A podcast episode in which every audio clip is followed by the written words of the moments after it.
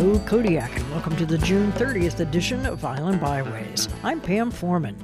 As I reached for my winter raincoat earlier this week, I reminded myself that there are worse things than a cool start to summer. 90 and smoke filled skies, for example. Things continue to lag a couple of weeks behind in nature. The lupin are blooming along the roadsides in some areas nicely, but in some meadows it seems that many of the plants bolted before blooming, and the spires of flowers that are about to bloom are super tall and really skinny. It'll be interesting to see what they look like in the next couple of weeks. In the meantime, pushki, ferns, devil's club, and the grasses are getting a little fuller, and the alders love this weather.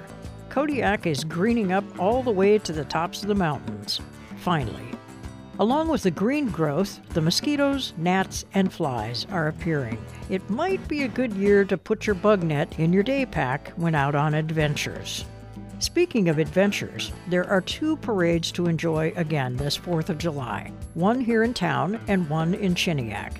In town, the parade begins at 11 a.m. downtown. The route goes from the Spit, left on Marine Way, right on Rezanof, and then down center to go around the block and finish up back at the Spit.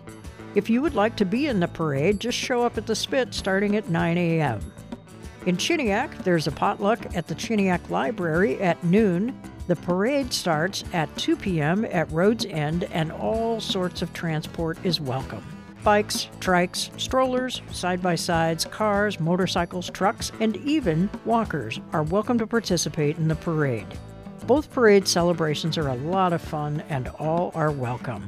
And that's it for Island Byways this week. Have fun and stay safe out there. Happy 4th of July.